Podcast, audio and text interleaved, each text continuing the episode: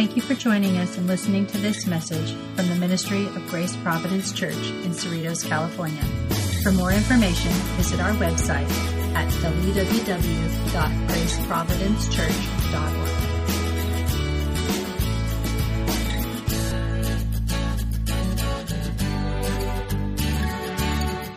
Again, I'm going to read the whole chapter once, but when we start to go through it, I won't reread every verse, but make references to certain points.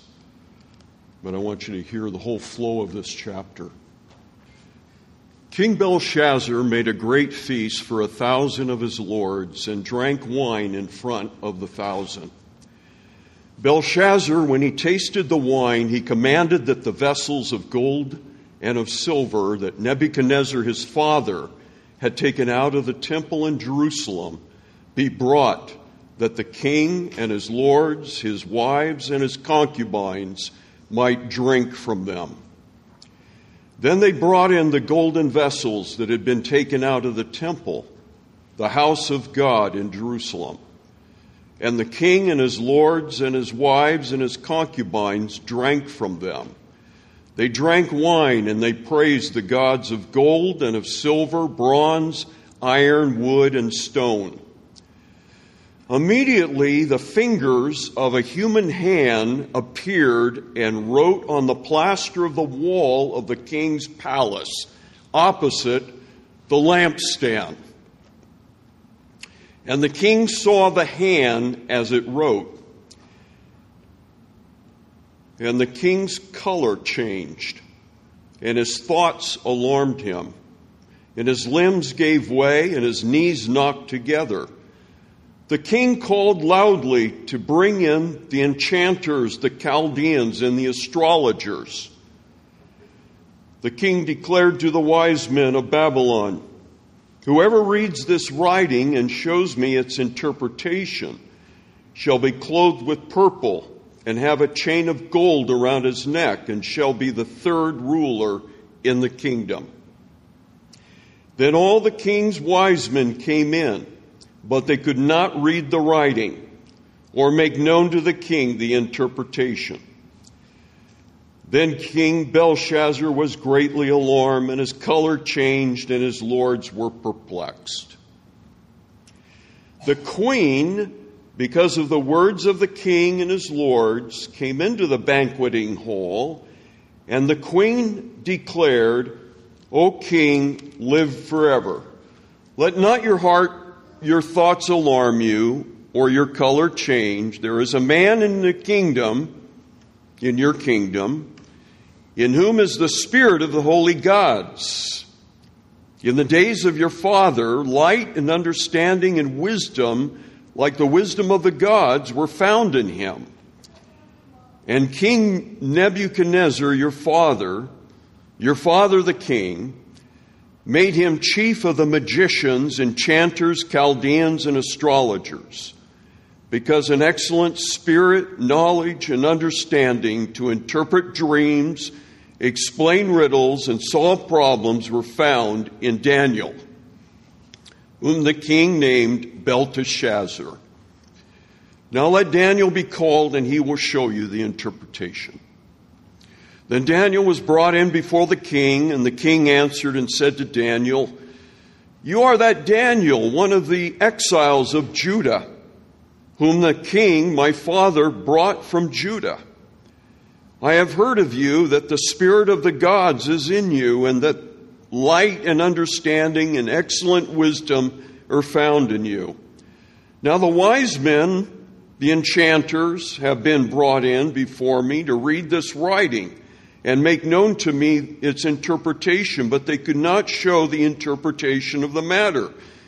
But I have heard that you can give the interpretation and solve problems. Now, if you can read the writing and make known to me its interpretation, you shall be clothed with purple and have a chain of gold around your neck and shall be the third ruler in the kingdom. Then Daniel answered and said to the king, before the king, let your gifts be for yourself and give your rewards to another. Nevertheless, I will read the writing to the king. and make known to him the interpretation. O king, the Most High God gave Nebuchadnezzar, your father, kingship and greatness and glory and majesty. And because of the greatness that he gave him, all peoples and nations and languages trembled and feared before him. Whom he would, he killed, and whom he would, he kept alive. Whom he would, he raised up, and whom he would, he humbled. But when his heart was lifted up and his spirit was hardened so that he dealt proudly, he was brought down from his kingly throne and his glory was taken from him. And he was driven from among the children of mankind and his mind was made like that of a beast and his dwelling was with the wild donkeys. He was fed grass like an ox, and his body was wet with the dew of heaven, until he knew that the Most High God rules in the kingdom of mankind and sets over it whom he will. And you, his son, Belshazzar, have not humbled your heart, though you knew all this. But you have lifted up yourself against the Lord of heaven and the vessels of the house have been brought in before you, and you and your lords and your wives and your concubines have drunk wine from them. And you have praised the gods of silver and gold, of bronze, iron, wood, and stone, which do not see or hear or know, but the God in whose hand is your breath and whose are all your ways, you have not honored. Then from his presence, the hand was sent, and this writing was inscribed. And this is the writing that was inscribed Mene, Mene, Tekel, and Parsin. This is the interpretation of the matter. Mene, God has numbered the days of your kingdom and brought it to an end. Tekel, you have been weighed in the balances and found wanting. Peres, your kingdom is divided and given to the Medes and the Persians. Then Belshazzar gave the command, and Daniel was clothed with purple, and a chain of gold was put around his neck, and a proclamation was made about him that he should be the third ruler in the kingdom. That very night, Belshazzar, the Chaldean king, was killed, and Darius the Mede received the kingdom, being about 62 years old. Well, this is the chapter on the famous feast of Belshazzar. This is a, a very sobering and a striking chapter get one of the famous sayings out of this chapter. We see the handwriting on the wall. Where does that come from? That's out of the Bible right here, Daniel chapter 5.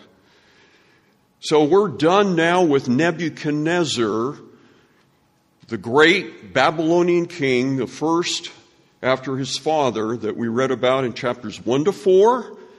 We're not going to read about Nebuchadnezzar anymore. Now it's Belshazzar. So, this is this account of this eerie writing, this mysterious message that God sent to this man while he's drinking and partying in this banquet that he celebrates with his lords and all of these people, thousands of people. There's been some pretty interesting images that have been painted and drawn to represent this. I went on line to look at some of these, see if I could use any of them. None of them were available. Might be trespassing. But uh, anyway, we don't need that. But anyhow, I want to look, think our way through this passage. First of all, I want you to note his feast and his sacrilege, verses 1 to 4. Belshazzar's feast and sacrilege. So he comes out of nowhere Suddenly, in chapter 5, King Belshazzar made a great feast. Now, five or six times in the chapter, we're told that he's the son of Nebuchadnezzar or Nebuchadnezzar is his father. But that is not literally true. Let me explain that to you just for clarification. He was not the, the actual son of Nebuchadnezzar. After Nebuchadnezzar died in 562, after a 43 year reign in Babylon, there were three successive kings of Babylon. The last of which was Nabonidus. Nabonidus is the actual father of Belshazzar. But it was typical for famous kings, their successors famous kings then who had successors on the throne, not necessarily a family connection, for them to be called the father of those kings that followed. And so I believe that that is the case here, that it's perfectly within the culture to refer to Nebuchadnezzar as the father of Belshazzar. His actual father was Nabonidus, if you want the, the name. He's not found in the Bible, but he is in secular history and well known. So there's no question about that. There is the belief that Nabonidus may have married the daughter of Nebuchadnezzar. No real proof of that, but it's possible. If it's true, then Belshazzar is the grandson of Nebuchadnezzar. So there could be a connection there. But be that as, as it may, I wanted to explain that just so you don't get the wrong impression that he's the son. No, many years have gone by. Nebuchadnezzar died in 562, and this is several years later. Now, why is Belshazzar on the throne instead of his father? Nabonidus is well known. He took 10 years to go to Arabia. Nabonidus did. He left Babylon and went to Arabia for a decade. And he entrusted the rule of his kingdom to his son. So his son became like the co regent of Babylon. And that's why Belshazzar is now the king. So he did not get this position independently. His father entrusted it to him. So that's where we are here. So Belshazzar, he's going to try to impress all the lords in his kingdom with this banquet. Uh, he brought everybody into this huge palace where there are probably thousands of people. And he wants to impress them. No doubt by the wine that was flowing and the food that was served and everything. And so after he had a few drinks and tasted the wine, he got a little tipsy and he got bold. So what does it say he did? After tasting the wine. Notice what he did. He commanded that the vessels of gold and silver, which his father Nebuchadnezzar had removed from Jerusalem many years before, when Jerusalem was plundered by the Babylonian army and the Temple of Solomon was destroyed, all of those treasures that were used in the service of the true God, the God of Israel. These were implements that were made back in the book of Exodus under Moses. All these vessels that were made for and were set aside. So they were very sacred, they were consecrated, holy in a certain sense, and set aside for the worship of the God of Israel. Now, Nebuchadnezzar, when he took them, you know what he did with them? Remember in chapter 1, verse 2, it says he took them to the land of Shinar and he put them in the temple of his god, Marduk. And actually, there's something there that you're to see about Nebuchadnezzar. He protected them, he put them in a place where they were going to be protected, he didn't defile them. And this was the way it was in the pagan world. They did not want to offend the deities of another country. But Belshazzar gets so bold, he says, Bring me those vessels that my father has from Jerusalem. And so they passed him around, and all his concubines and his wives and the lords, they filled him up with wine. They started to drink out of them. And they're toasting Marduk and praising the gods of gold and silver. In other words, all the deities of the Babylonian pantheon of gods that they had. This is the, the sacrilege that he committed. This was, a, this was a very daring thing. He defiled them, he desecrated these sacred objects. This was a, a dreadful thing that he did. And we're to catch that. Now, in verses 5 through 12, the writing on the wall. Notice verse 5. Immediately,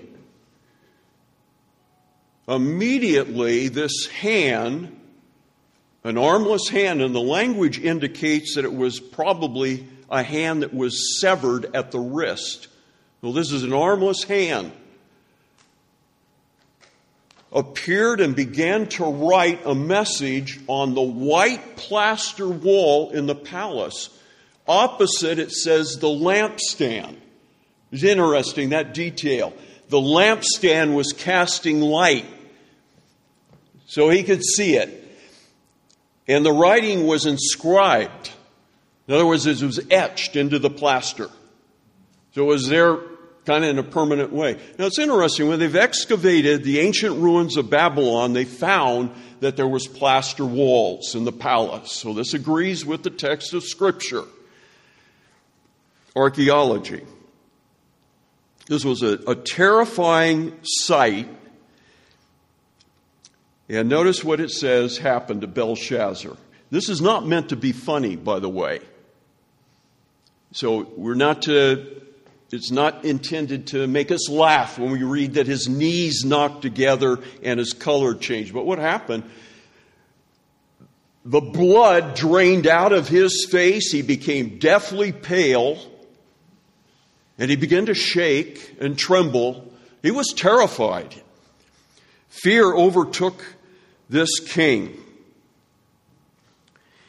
And he called loudly for all of the wise men, and several groups are mentioned. Remember all the different groups? About a half dozen. When you put them all together, look at the list, there's about six different groups of wise men. These were guilds or classes who had their specialty in different aspects of the occult and uh, obtaining esoteric knowledge through divination, and he brought all these men together to see if they could read the writing. Now, it says they couldn't read it. Now, it doesn't mean they're illiterate. They could read what the word said, but they could, what it means is they couldn't make sense of it. They couldn't give an interpretation. It meant nothing to them. Now, out of the blue, here, the queen is mentioned. And notice the queen is not at the banquet. It's interesting. Who is the queen? She's unnamed. Uh, most likely, it's probably his mother. This is the queen mother. But there's a reason why uh, I, I, saw there could be an argument made from what she says to him that this could indeed be Nebuchadnezzar's daughter that married Nabonidus and is his mother. She comes Notice she comes right into, um, into the banquet, doesn't seek his permission.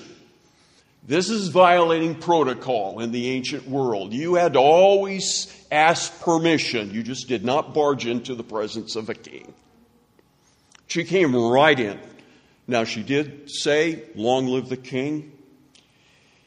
May the king live forever. But it shows that she had a familiarity with him, an access to him. It was probably his mom. And she reminds him, and her language about Daniel is actually very similar to what Nebuchadnezzar said about Daniel. So it makes me think that this woman, this queen, was, she goes way back to Nebuchadnezzar and heard how he described Daniel. This, is, this, is, this was Nebuchadnezzar's language about Daniel that he is one in whom is the spirit of the holy gods. Remember how many times we read that? That's Nebuchadnezzar's way of explaining that Daniel is filled with the Holy Spirit. Well, this is the queen. She remembers Daniel. She describes him in terms that resembles Nebuchadnezzar. So this gives the king, no doubt, hope that he's going to know what this message said to him. Now, in verses 13 through the end, is a, a larger section, of course. This is Daniel's interpretation and the fulfillment. So, all at once, Daniel explains what it means, and then it's fulfilled that very night. No time delay here. Now, in verses 13 to 16, Daniel's brought in, and Belshazzar treats him with great respect and courtesy. I, I like how, how he, he talks to him. The king answers, he says to Daniel, he said, You're, You are Daniel, one of the exiles of Judah. For those of you not familiar with Daniel, uh, the story here, back in chapter 1, Daniel was a teenager when Nebuchadnezzar first invaded Jerusalem, way back in 605 BC. And Daniel was carried away as an exile to Babylon. He was a teenager. That was many years ago. You know how old he is now? He's about 80 years old. He's an, an old man now. This is many, many years later. This is 539. Because this is a known date in the history, secular history, about when Babylon fell. Everybody knows the date 539 BC. The great city of Babylon was destroyed. It fell to the Medes and the Persians. So Daniel's about 80 years old. So he's been in the, he's been in Babylon all this time. He's well versed in their literature and their ways and their language. Nebuchadnezzar had made him the, the president of the Guild of the Wise Men. This is how important Daniel was. He could interpret mysteries and none of the other men knew. Daniel had such a an edge because he knew the true God who gave him his understanding of these mysteries. So he treats Daniel with great respect. Verses 13 to 16, he, he tells him what he's going to do for him if he can interpret the, the dream. It's the, the purple cloth. That has to do with royalty. In the ancient world, purple was the color of royalty.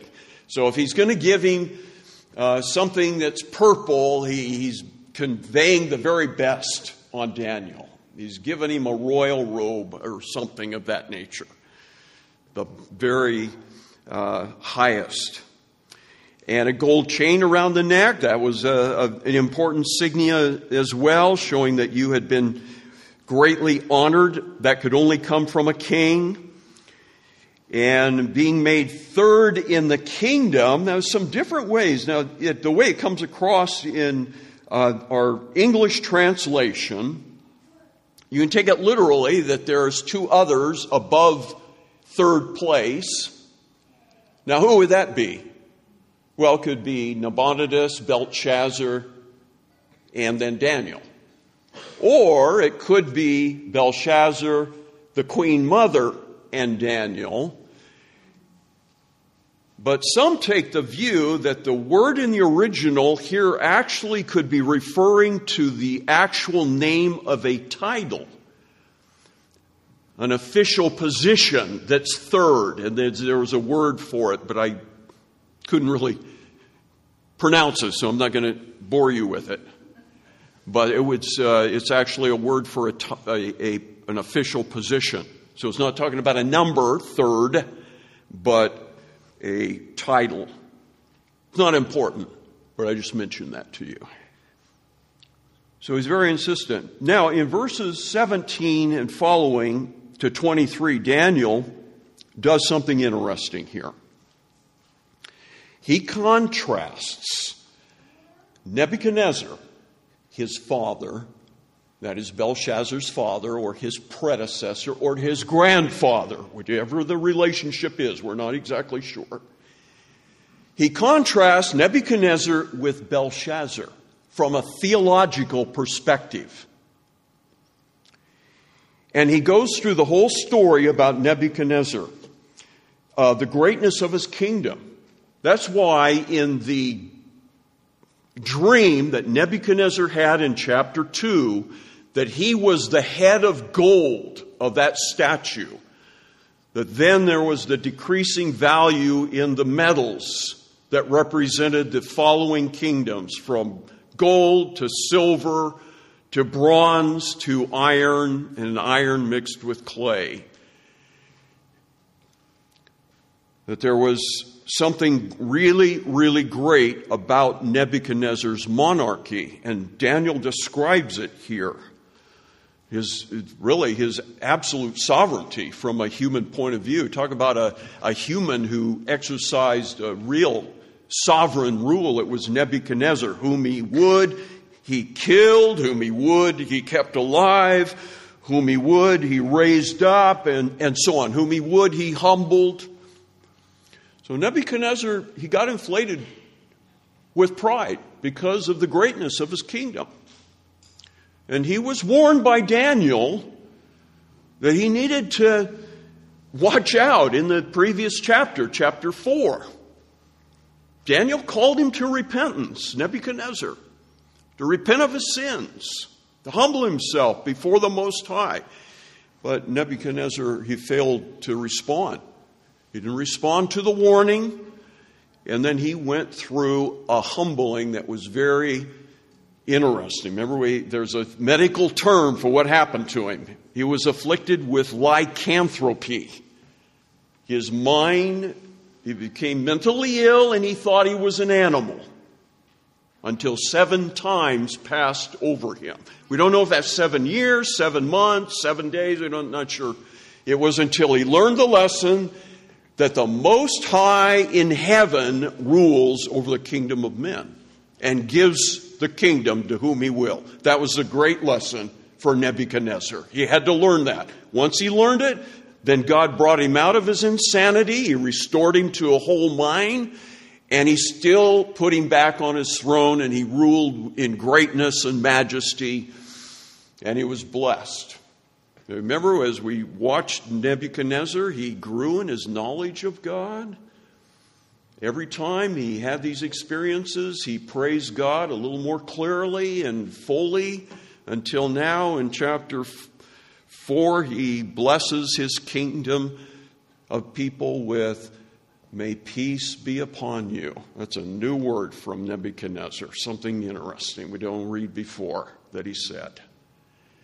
So I think a change of heart came over Nebuchadnezzar. Anyhow, Daniel reviews all that. And he reminds Belshazzar that he knew all of this. He knew Nebuchadnezzar's story. He was familiar with Nebuchadnezzar's experience. But he did not learn from it himself. He didn't apply any of that to himself. But this is what he brings out. Furthermore, and Daniel keeps adding to it, he says that Belshazzar deliberately took his sin against the Lord of heaven to a whole new level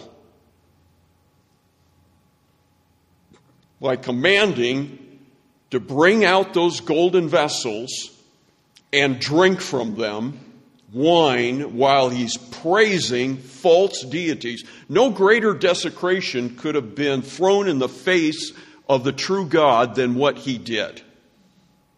And by God's response, you can see it was very provocative to Yahweh, praising the gods who do not see or hear or know. I like it that Daniel says that because that is kind of the biblical way this idea appears many times in the Old Testament. This is how the Bible dismisses false gods. They don't hear, they don't see, they don't communicate. Many times, and sometimes just one thing that's mentioned, they don't hear anything, they can't talk. This is, this is in contrast to the living God who does all of the above. So, in other words, what Daniel is bringing him to is that he's in great danger. He's in great danger. He is treading on thin ice right here. And Daniel concludes by saying, But the God in whose hand is your breath. Think of that. Paul preached that on Mars Hill in Acts 17. He preached it to the Athenian philosophers that in him we live and move and have our being. We draw our very breath by his power. Paul preached that. That's a true. We're here alive this morning, breathing, fully alive, because God keeps us alive. Our breath comes from him.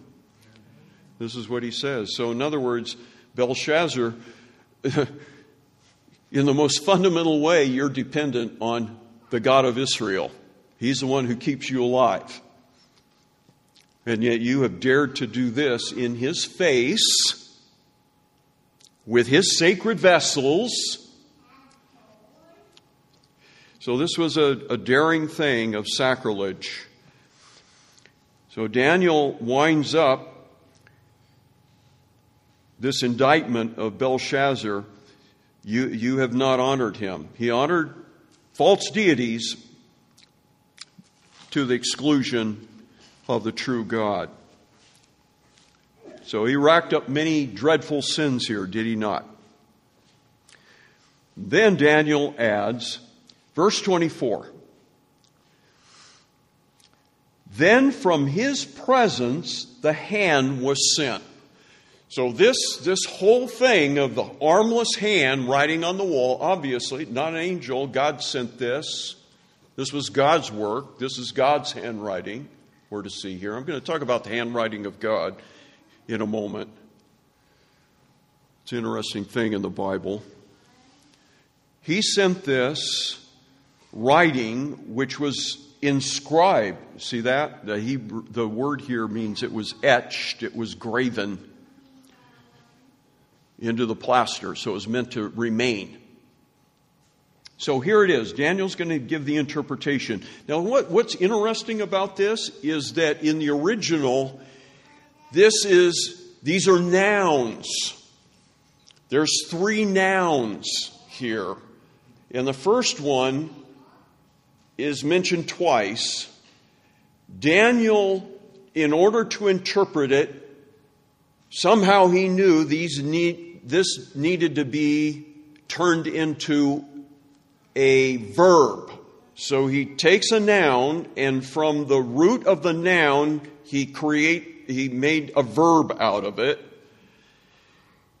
And so it's it's like this. It's numbered, numbered, weighed, divided. This is why the wise men couldn't read it. They didn't number, number, weighed, divided? What does that mean? Well, Daniel knows what it means. So he goes on to explain it to him. So he turns it into a verb. Now let's just think these through for a minute because there's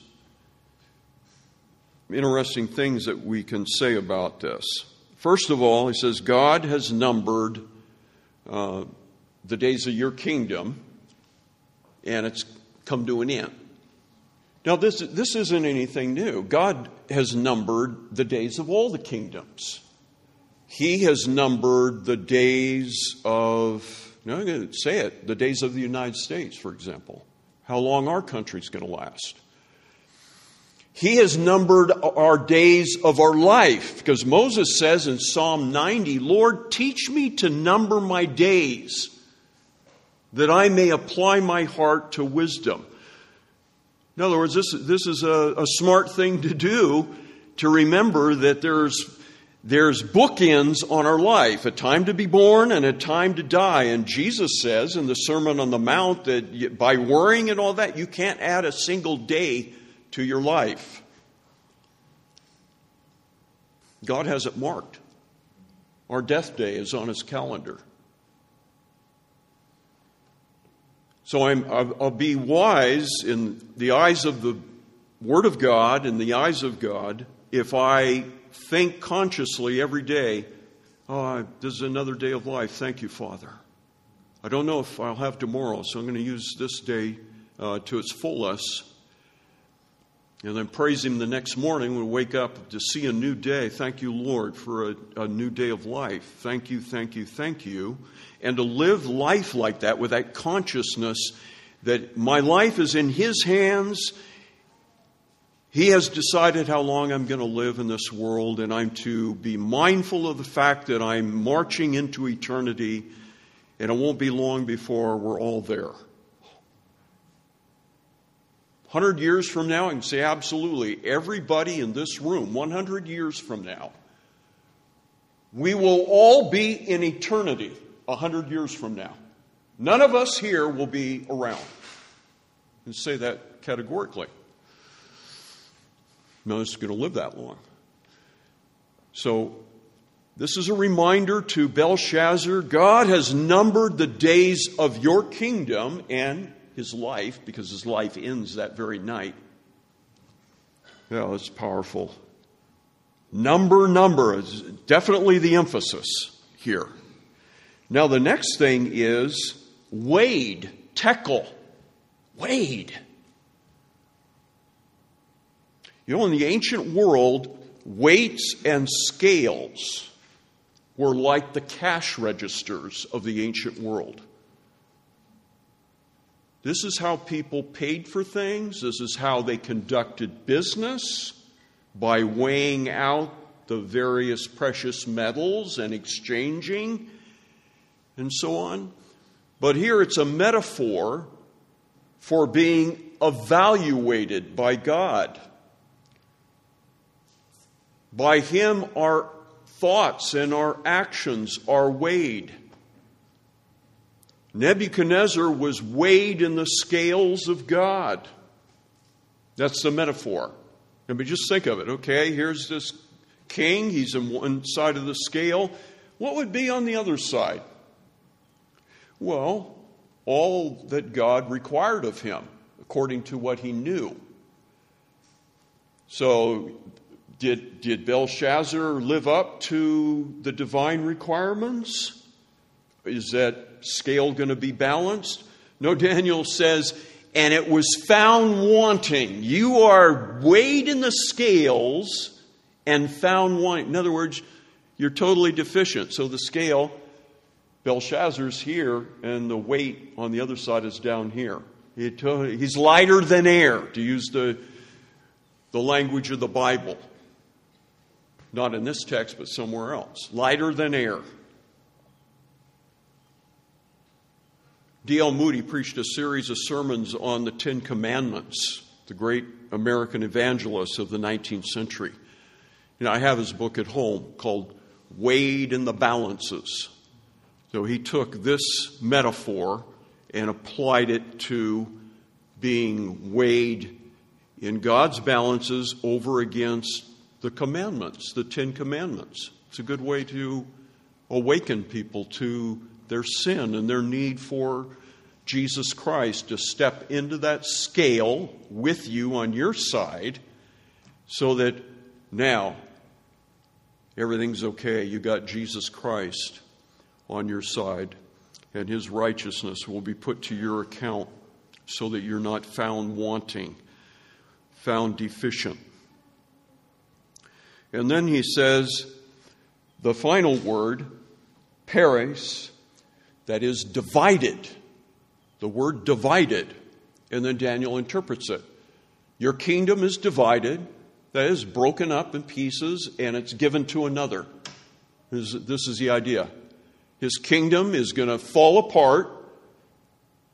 Did he, have, did he Think it was going to happen that night? Probably not. And it's going to be given to the Medes and the Persians. That's the next great world empire. We're actually going to come to the first leader that's mentioned here Darius the Mede in the next chapter. Daniel's still alive. Now he's an old man when Darius the Mede takes over, still in his 80s, thrown into the lion's den because that's what's up next for Daniel. Belshazzar's very happy to hear the interpretation. We're not told what the effect of it was. I mean, it's one of doom and gloom and judgment. But he's faithful to follow through in his gifts, and he gives Daniel purple and the golden chain, makes him third in the kingdom and all of that. Then the text goes on to say that very night, Belshazzar, the Chaldean king, was killed, and Darius the Mede received the kingdom. So the kingdom of Babylon falls at this point. Are some interesting things from history I want to bring out to emphasize that. So, the important date for the fall of Babylon and the transfer of the kingdom over to the Medes and the Persians is 539, and I think the month was in October. October of 539, the fall of Babylon. Ancient tradition tells us that they captured the city without a fight. And it was done by Cyrus, King Cyrus of Persia. And he was leading his troops, and this is how they did because Babylon had 300 foot walls and they were wide enough for chariots to ride abreast on them with many gates. But they had a water system that flowed in to the city from the river, from the Euphrates. And the, the tradition is, is that Cyrus diverted the water that ran the waterway that ran into the city. He, divided, he diverted the water and created an opening under the wall for his troops to go in. And this is how he got into the city.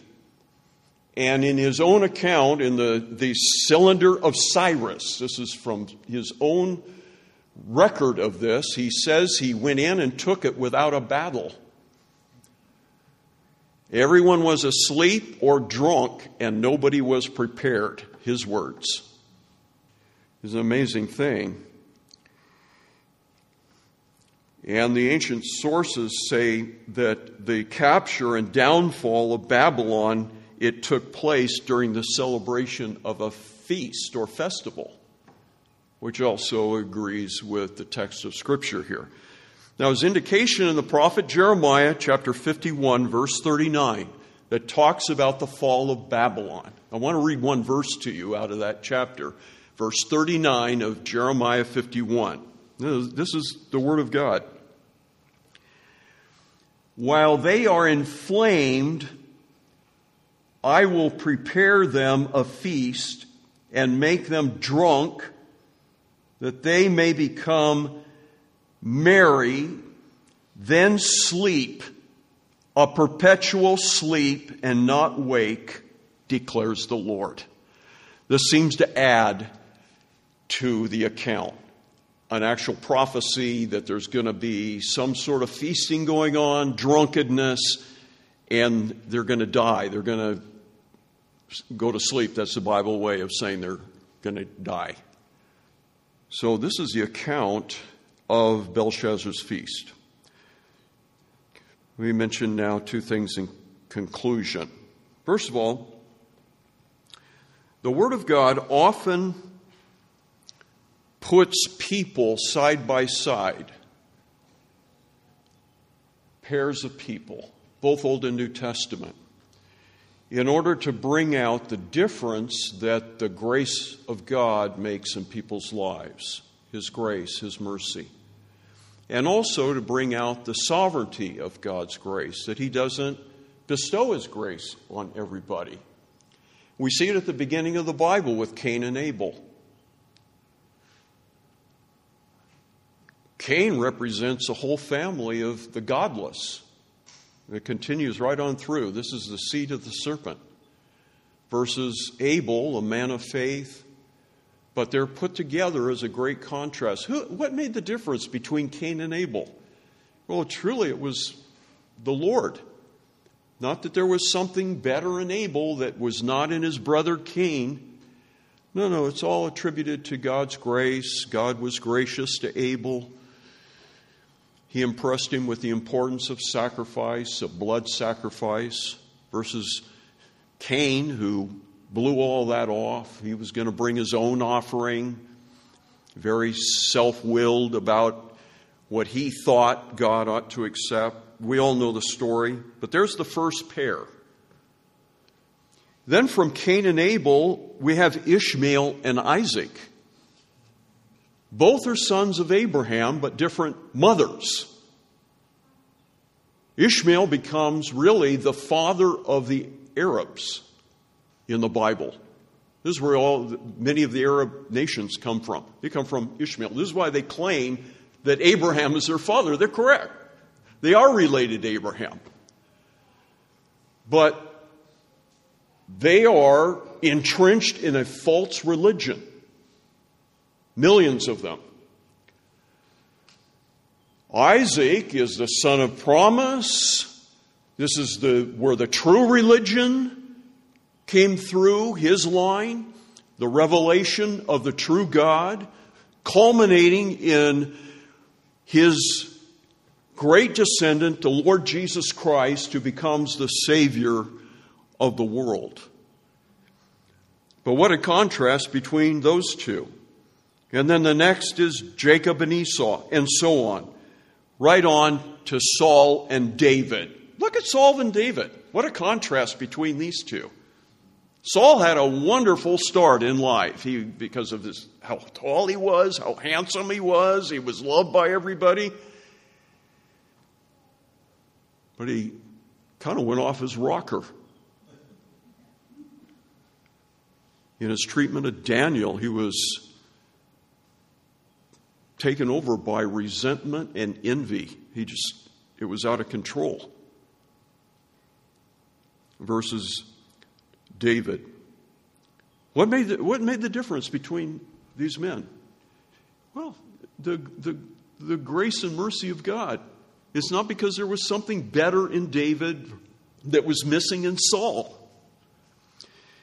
In the New Testament, you have a couple of pairs as well. I just mentioned Peter and Judas. Both committed gross, heinous sin against the Lord Jesus.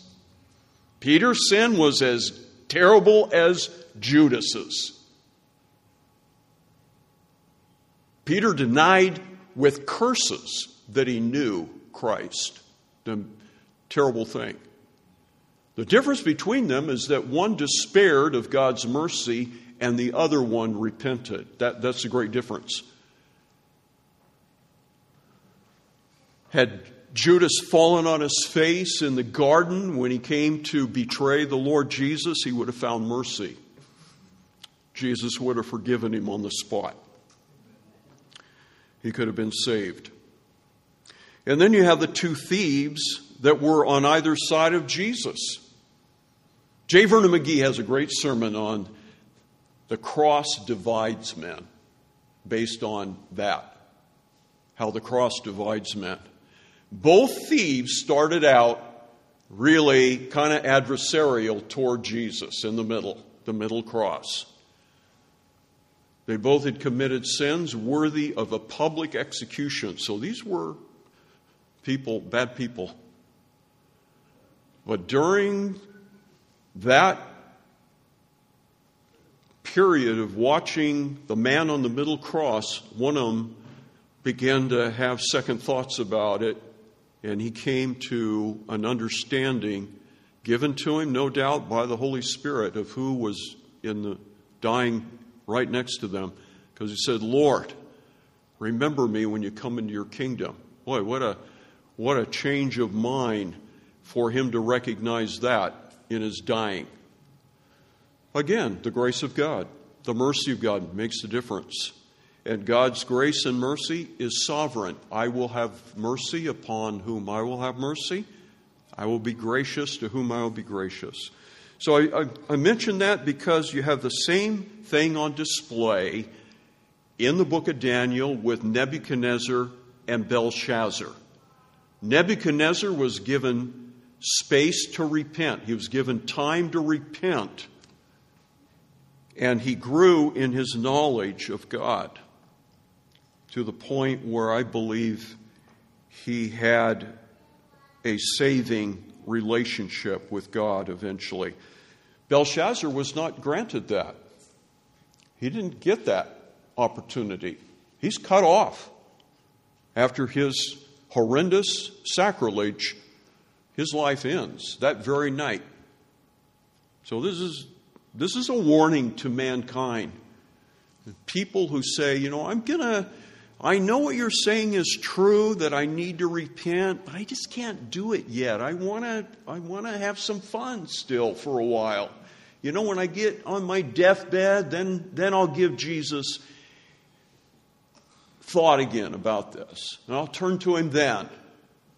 Nobody can presume on that. That's utter folly. The Bible says to seek the Lord while he may be found, call upon him while he is near. Today, if you hear his voice, harden not your heart. And then finally, let me talk for a minute about the handwriting of God. Three times in the Bible, God writes. Three times. This time, obviously. The first time was when he gave the law, back in Exodus 20. And he actually wrote twice because Moses busted up those first tablets that God etched the Ten Commandments in. Moses was so angry when the people were carrying on an orgy while he was up on Sinai. He came down, he smashed the tablets in anger. God inscribed a second time. But it says that the, the, the law was written with the finger of God. God wrote out his law there twice. And here his hand writes this message of doom and judgment on this Babylonian ruler. When is the third time that God writes? Well, you have to go into the New Testament for that. Can you guess? John chapter 8, in the first 11 verses, recounts Jesus coming in the morning into the temple complex to teach. And it says he sat down to teach. And while he's teaching in the morning in the temple, the rulers, scribes and the Pharisees, they drag a woman in before him that was taken in the very act of adultery. This is all intended to trap Jesus. And they say, Master, Moses commanded that she be put to death for adultery. That's, that was the law of Moses. But it was not just the woman, it was the man too, but they didn't bring him in. They only brought her. I mean, you just look at this, try to figure out this scene.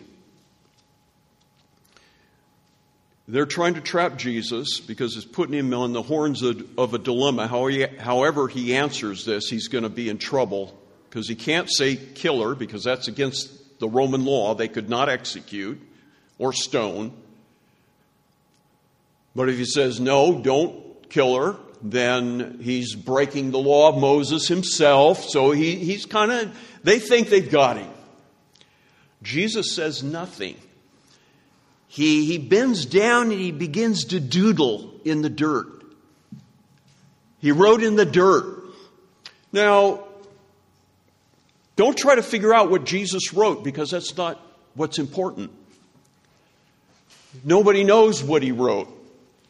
What we're to see in that is how he did it. He wrote on the ground, and the text says, with his finger. This is a reminder of the lawgiver back in the book of Exodus. And you know, how many times did he write?